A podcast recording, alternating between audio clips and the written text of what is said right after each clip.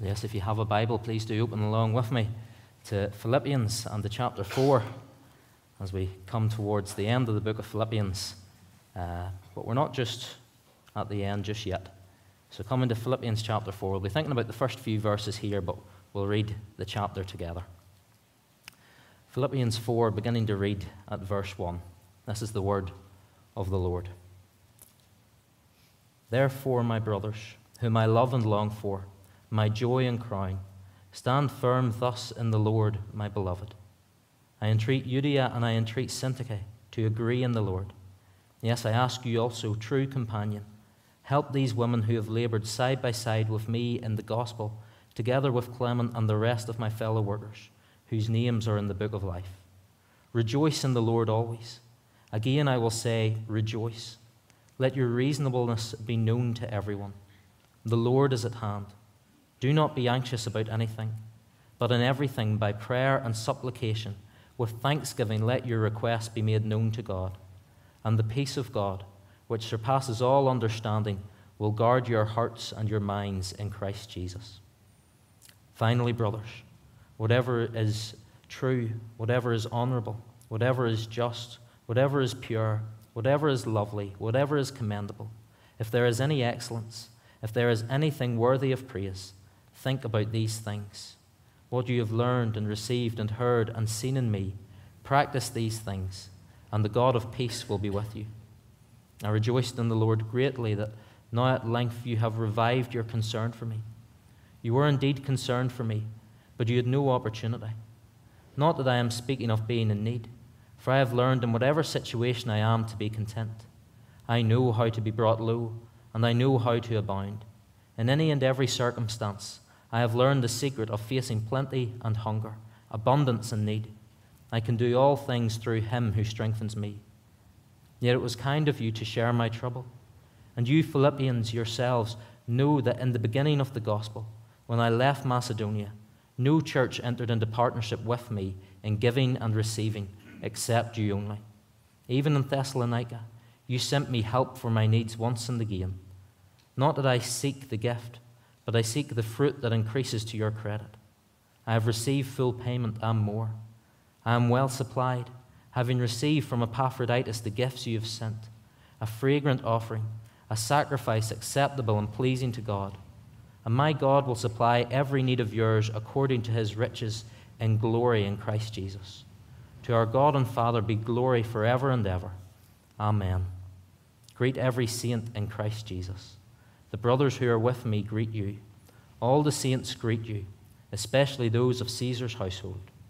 The grace of the Lord Jesus Christ be with your spirit. Amen. And we thank God for his word to us this evening. I suppose the two big things tonight are standing firm and agreeing with each other. That's our two big points tonight. If we are to please him, we are to stand firm in the Lord, and we are to agree with each other in the Lord. So let's pray and look at this together. Father, once again, we submit to your word and the leading of your Spirit, and we pray that you will drive the word of God into our hearts and minds and also into our behavior. So we're not just Christians in theory, but we're Christians in practice. So tonight, if you need to rebuke us or encourage us to keep going, to challenge us or even to save us, we pray that we will receive your word and that we will obey your word. Lead us, we pray, in Jesus' name. Amen. Well, the book of Acts is a book that we love here. It tells of the birth and the growth of the church. And in the early chapters, we see a remarkable story of leaders being imprisoned, believers being threatened, Stephen being martyred, and a bloodbath which was basically imminent. And yet, against all the odds, with Romans and Jews and Satan all against them, they didn't shrivel up into a group of frightened and negative people. They remained, by and large, united, winsome, and magnetic. And one writer puts it like this: these early believers were unintimidated, determined, resilient, and peaceful. And I suppose it's that the Luke often refers to. It was the peace of the church despite the chaos that was all around them. And by the power and presence of the living God, they maintained unity within the church. They possessed a loving atmosphere within the fellowship of the church. They displayed an authentic appeal of a beautiful welcome. So the pressure from without could not steal away their joy and their peace. And people just could not stay away from their services and acts of worship. And people were converted in their hundreds and in their thousands. You see, the early church learned the lesson of Philippians 4:1-3. They stood firm. They really stood firm. And they were lovingly united. However, unless they continued to walk in the Spirit, unless they were going to be continually filled by the Spirit, cracks would appear. And if you know the story, you'll know that, of course, cracks did appear.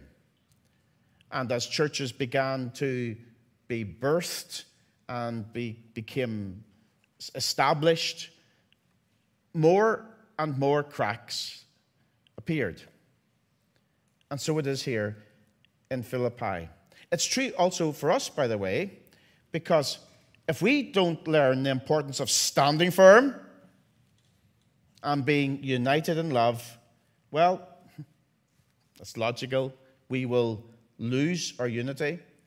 The loving atmosphere that we should have will melt away, and the godly peace that could be ours simply ends.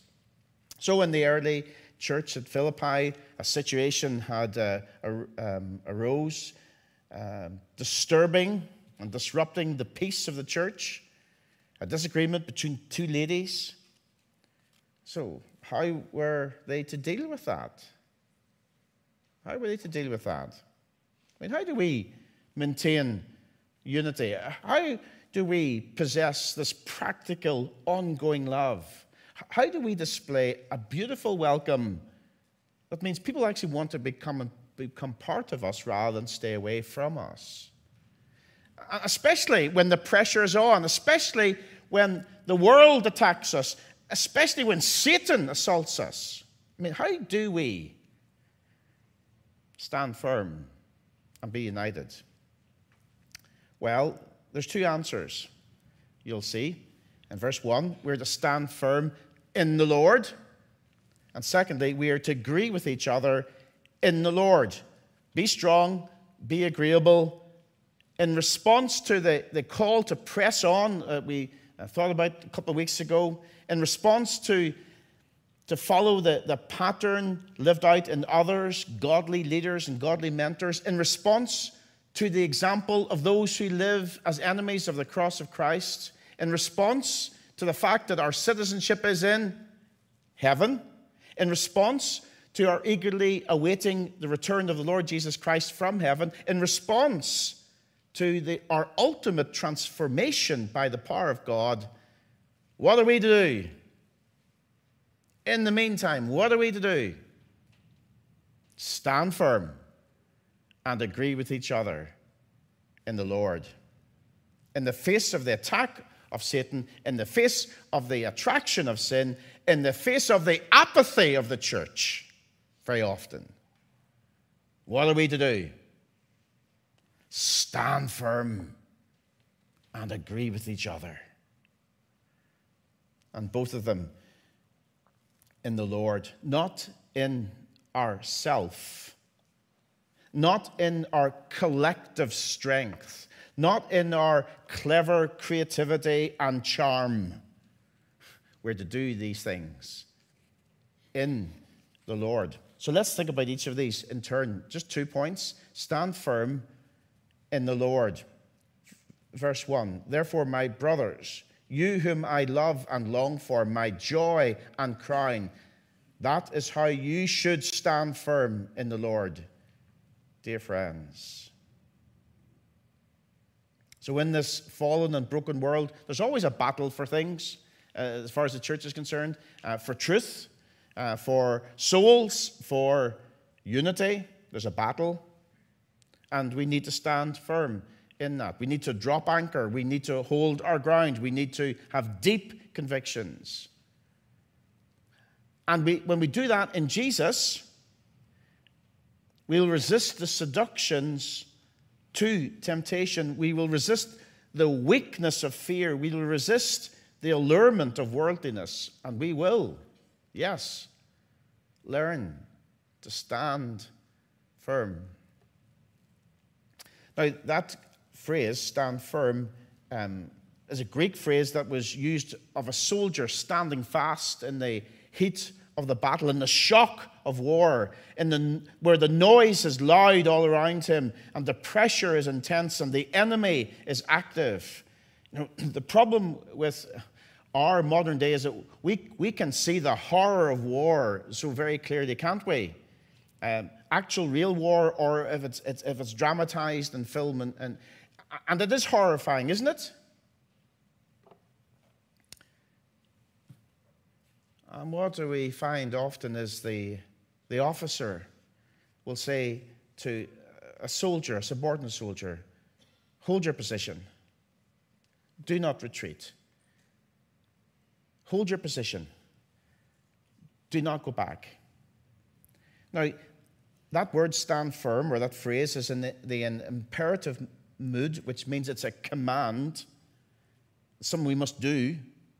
And it's in the present tense, so it means we must always be doing this. It's an ongoing command, always standing firm. And in the spiritual warfare that you and I are in, and we are in it, whether we're aware of it or not, isn't the issue. The fact is we are in a spiritual war. We need to stand firm in the Lord. Now, this phrase is very, very often used by Paul in the New Testament.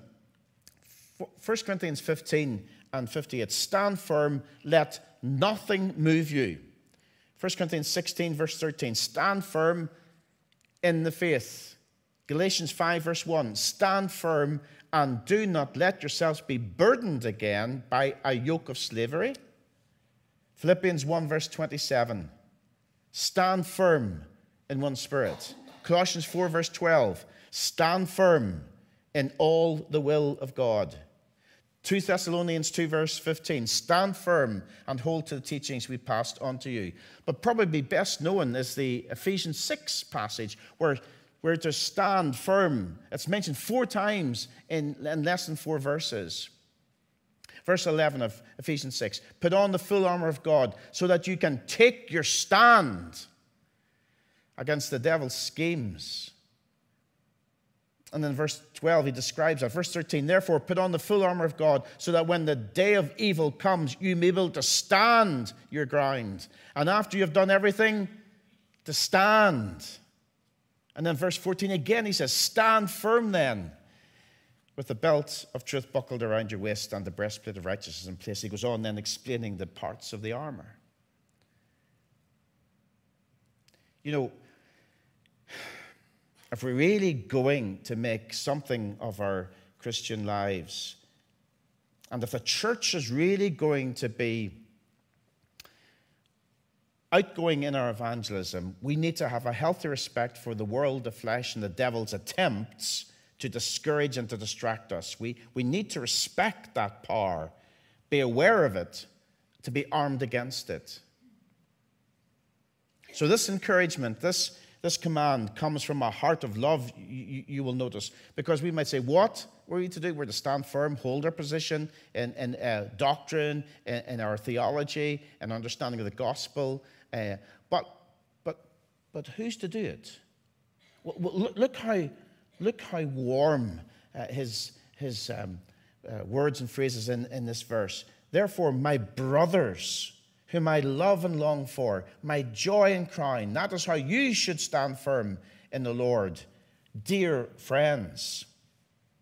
So the word brother there, you see, we'll just go down them phrase by phrase. Brothers literally means from the same womb, wedded together into family. That's who we are, you see. That's who's to stand firm. Brothers and sisters in Christ, born again of the same Holy Spirit, having the same Father, saved by the same Savior, the triune God, saving us and keeping us and saying to us, stand firm, brothers and sisters. We're the same family, bought with the same precious blood of the same Savior, and we've been given the same word, and we're involved in the same battle. You whom I love and long for. He longs to be with them. He longs to see them. He's 800 miles away from them, roughly, in jail in Rome. And what does he do? He longs to be in their fellowship. Strong affection, intense words here. Because you see, the Christians in Philippi had a very special place in his heart. Very special place. And if we're going to stand firm, this is the kind of very special place in our hearts we should have with each other in that place. That strong affection. And here's the point. Wherever he has set you down, wherever he places you, you've got to love the people, and you have to have a longing for the people where he set you down. Now, in my experience, most often this doesn't happen easily or naturally. It is something we have to work at. It's something we must pray for. It requires a great effort so that we might love and long for each other in the kind of way that Paul is describing here.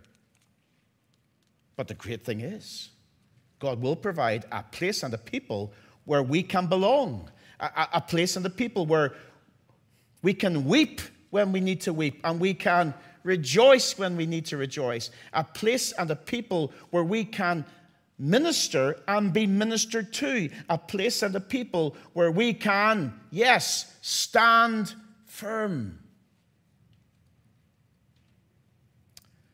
And he goes on to talk about my joy and my crown.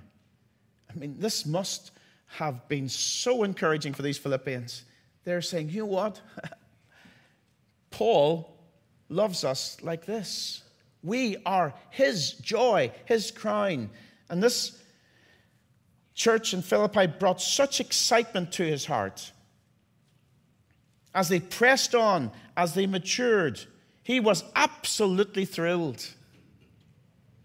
Now, the word joy is important because we should cause that among each other.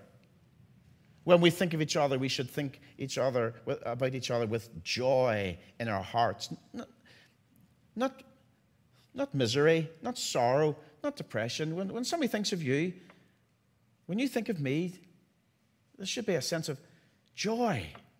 And the word crown there describes the prize at the end of the race. And he's basically, therefore, saying, you are my prize. When I get to that last day, the day of judgment, the only crown I really want, the only prize I really want is you. That you'll be with me. That's what's going to really thrill my heart. It's the fact that you're there beside me. You see, in our prayer meetings and in our discipleship groups, whatever they happen to be, in our worship services, in our fellowship after or before, in our services, whatever they happen to be during the week, we should know each other like this. Brothers and sisters, people we love and we long for, my joy and my crown, dear friends, he ends up verse 1 with. If we're going to stand firm, this is the kind of attitude we need to have for each other. Brothers and sisters, loving and longing, joy and crying, not suspicious, Not standoffish, you know, not critical, but, you know, oneness. So the question we're asking tonight is, I mean, how do we stand firm in the battles of life? We stand firm with fellowship as described in verse 1. That's how we do it. And if it's missing, if we're not really brothers and sisters to each other, if we don't really love each other or long for each other, if we're not creating joy, if we're not the prize, if we're not dear friends, well then, you know what? We will not stand. See, company is crucial. But I think we have to acknowledge the elephant in the room here. There are some people who make it easy to stand firm. But there are some people who make it very, very hard to stand firm. Now, last week we were in chapter 3 and we looked at verse 17. Follow me, says Paul, as I follow Christ, and follow those who live according to the gospel pattern. We spent a lot of time on that verse. See, the strength to stand firm comes when like-minded brothers and sisters are standing firm beside us, you know, shoulder to shoulder, as it were. And I mentioned elders and members of my discipleship group and mentors past and present who are those kind of people in my life. But can I say something very important about that? There's one more person who's really, really important to me as far as giving me the strength and the help to stand firm, and that's Pauline. Now, I don't think she knows I'm saying it. Unless she's read my notes, she doesn't know I'm going to say this. I don't often say nice things about my wife, but I'm going to tonight. Because, you know, what about the fleshly temptations that come my way, you know? Who helps me stand firm against that? What about theological error? Do you know she's probably more theology in her than I have? Who encourages me to stand firm against that? But here's the one that's probably the most painful over even recently. Carping criticism from people who haven't a clue about the church or about theology. Who helps me stand firm against that? See, Pauline encourages me to stand firm. And you know, we all need someone like that in our lives who will say, come on, stand firm and don't give up and don't give in and don't fail and don't slip back. Stand firm. My brothers and sisters, those whom I love and long for, my joy and my crown, my dear friends. See, Satan is like a dictator attacking. He's like a President Putin, in a sense, attacking from the outside, physically, emotionally, mentally, spiritually attacking the church. But he's also like a terrorist attacking from the inside. So what does Satan do? Well, he sows his weeds among the wheat, as Jesus tells us. He prowls around like a roaring lion seeking to devour, as Peter tells us. He launches volley after volley after volley of flaming arrows, as Paul tells us. And what are we to do? We're to stand firm. And God has, in his wisdom and in his beautiful plan, has given us the church of Christians to be beside us in that standing firm. We're not supposed to do this on our own. Now, of course, the most important person, as we said last week, but just in case you think I've forgotten about him, the most important person, of course, is not Pauline, but the Lord Jesus. That's why each time we're going to look at, it's stand firm in the Lord. We all need dear friends because our enemies are numerous. Our enemies are evil. Our enemies just want to destroy us and our families and our church and our testimony. But we all need the Lord, and we need to do this in the Lord. in his salvation, knowing his power, glorifying his name. Stand firm in the Lord, he says. And then he says, agree with each other in the Lord. Verse 2 and 3, I plead with Euodia and I plead with Syntyche to agree with each other in the Lord. And yes, I ask you, loyal yokefellow, help these women who have contended at my side in the cause of the gospel, along with Clement and the rest of my fellow workers whose names are in the book of life. Let's go down quickly here. First of all, there's a concern stated there in verse 2. In these verses, Paul mentions a situation that was affecting the unity of the church and therefore affecting the ability to stand firm against the devil and his schemes. And these two believers, Euodia and Syntyche, were having difficulties, and they needed to settle their differences. Now, the cause is not mentioned. I mean, it could have been doctrinal, it could have been ethical, or it could have been personal. But actually, the cause is not the issue here. Fixing it is the concern of Paul. And he's basically saying here, your conflict is threatening major division in the fellowship, the ability for the church to stand firm. Fix it in the Lord. Paul does not take sides in the matter, you'll notice, nor does he sit on the fence. He doesn't sort of say, oh, well, you know, there's two sides to every story, and both are partially right, and both are partially wrong, and therefore, let's kiss and make up. He kind of doesn't go down that softly approach. He says, no. Be reconciled, he says. Sort it out. So what do we know about these two ladies? Well, you notice in verse 3 there, they are contenders. Help these women who have contended at my side in the cause of the gospel. Oh, these ladies were frontline gospel witnesses. They regularly and willingly put their shoulder to the wheel.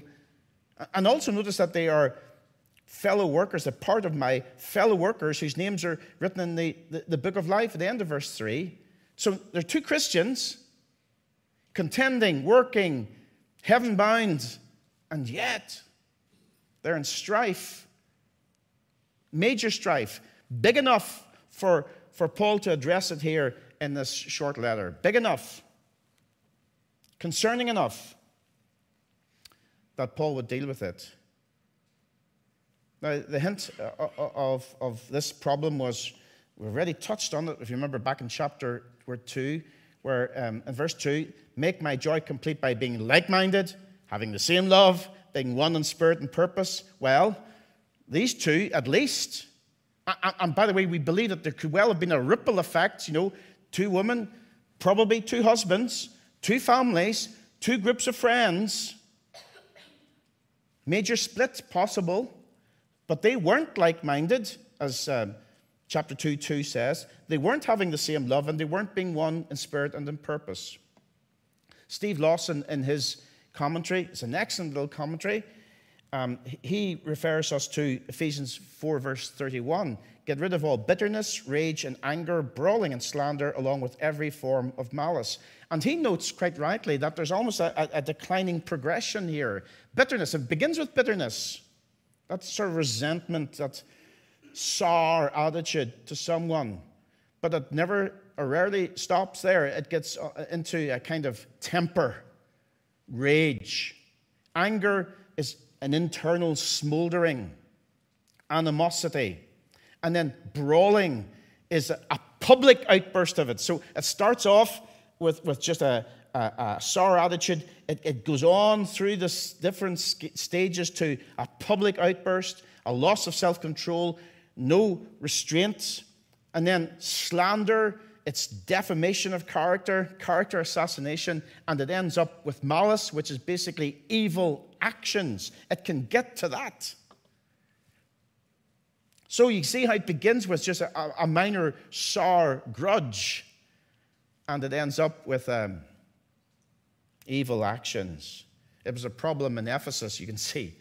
It's a problem in Philippi, and it could be a problem in any church. It's common. We've got to be aware of the danger, and we must never let these things fester in our hearts and minds. We've got to agree with each other in the Lord. See, division in the body is wrong because it runs contrary to how we are to view one another. As verse 1 says, I mean, we are to be brothers and sisters. We love and long for each other. We are joy and our crown and dear friend. So it's contrary to everything that we believe about the church and the way we ought to treat each other. But I think we need to stop just for a few seconds and just not brush over this. We need to see the scandal that division is. The scandal that division is. Having a shallow concern for certain brothers or sisters, or here's an issue. I see it. People picking and choosing who's fit to be part of their friendship circle. You know, you have to be smart enough, or rich enough, or nice enough, so that you can come into my group. That's a scandal in the church. We've got to see the scandal of division. Division in the body is wrong because it denies our fundamental oneness. It's summed up in verse 3 there, the cause of the gospel. I mean, every other issue is trumped by the cause of the gospel. And we shouldn't waste time or energy in any other task. The singleness of our task, this oneness in our unity, a taste of heaven and earth. And so the concern is a strife. The request is that they might agree. Notice in verse 2, I plead with Euodia and I plead with Syntyche to agree with each other in the Lord. So he uses the word plead twice. In other words, regardless of how the other would respond. And that's very important. We'll see that in a moment or two. Each one individually is requested to agree in the Lord.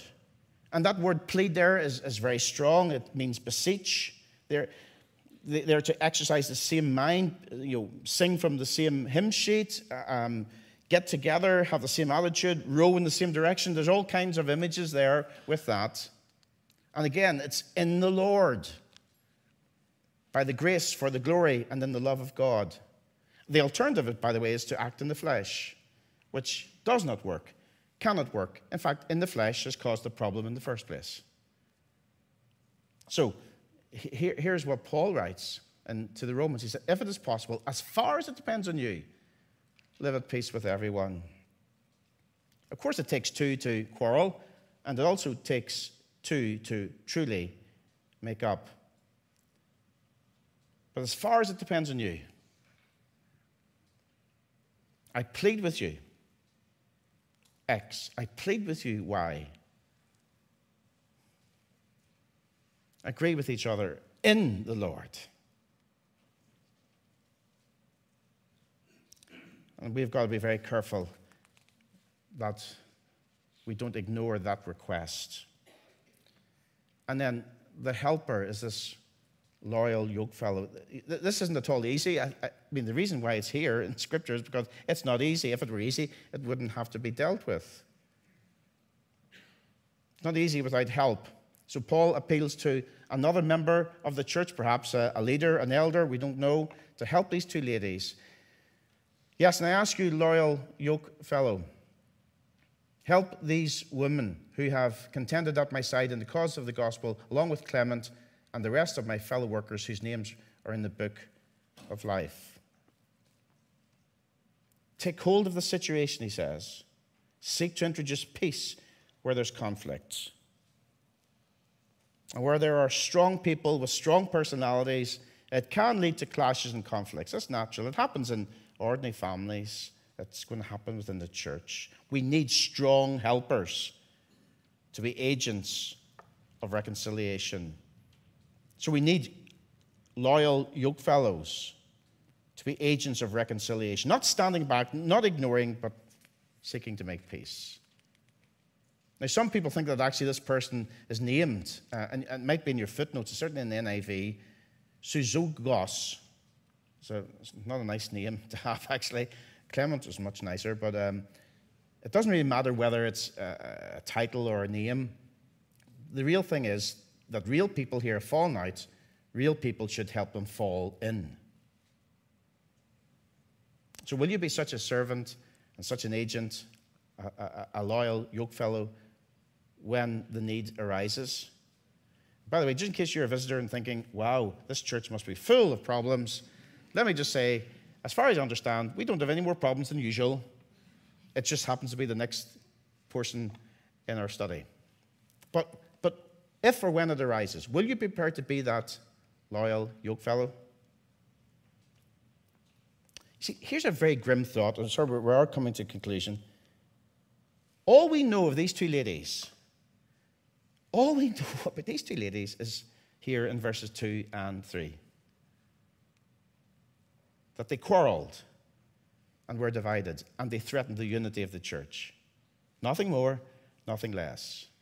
This timeless, one-sentence verdict on two people, breakers of the peace, breakers of the unity.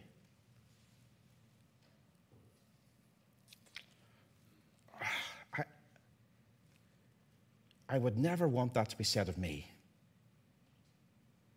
I hope you never want it to be said of you.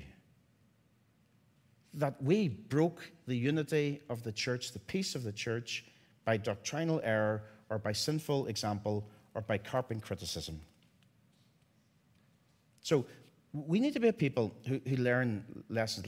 Like we agree more and insist less. We listen more and shout less. We produce more and publicize less. We confess more and accuse less. We give more and take less. Here's my experience. You know, I'm getting to the stage now where I can talk about my experience, but it often boils down to two things: power and position. Power and position. Either an abuse of power and position or a seeking after power and position. Power and position. I want, I deserve, I think, why not me? Why him? Why them? Very often that's the difference within the church where the problems can arise. So the Bible says to stop that happening, we stand firm in the Lord. We agree with each other in the Lord. We be strong doctrinally, practically, and we be agreeable. And the key, of course, as I've emphasized again and again, in the Lord. And let's finish with this, because you see, Jesus is the one who stood firm in everything. Against error, against opposition, against criticism. And Jesus was also the one who was the supreme, and still is the supreme reconciler. So he is the example and the enabler. And on the cross and in the resurrection, you know what he did? He stood firm. And he was our reconciler. Let's be in the Lord, and we will have fewer problems. May God grant us grace to understand these things and apply it to our hearts. Let's pray. Lord, these are not always easy words to hear. They challenge to the very core of our being. They hit us in the place of pride and ego, and it perhaps opens up old wounds and reminds us of old hurts. Maybe it reminds us of issues that have not really been properly dealt with. And we ask, Lord, that in you, in the Lord, we might be a people who stand firm, and we might be a people who agree with each other. And so we'll be like that early church, unintimidated, determined, resilient and peaceful, not frightened and negative, but a people who were used by you in such a way that people could not stay away from them, and people were converted in huge numbers. Hundreds and thousands. We want to see that in this generation. We want to see that here. We want to see that in Ritchfield, County Armagh, Ireland, and beyond. So help us, we pray, to apply all this to our hearts and lives. In Jesus' name, amen.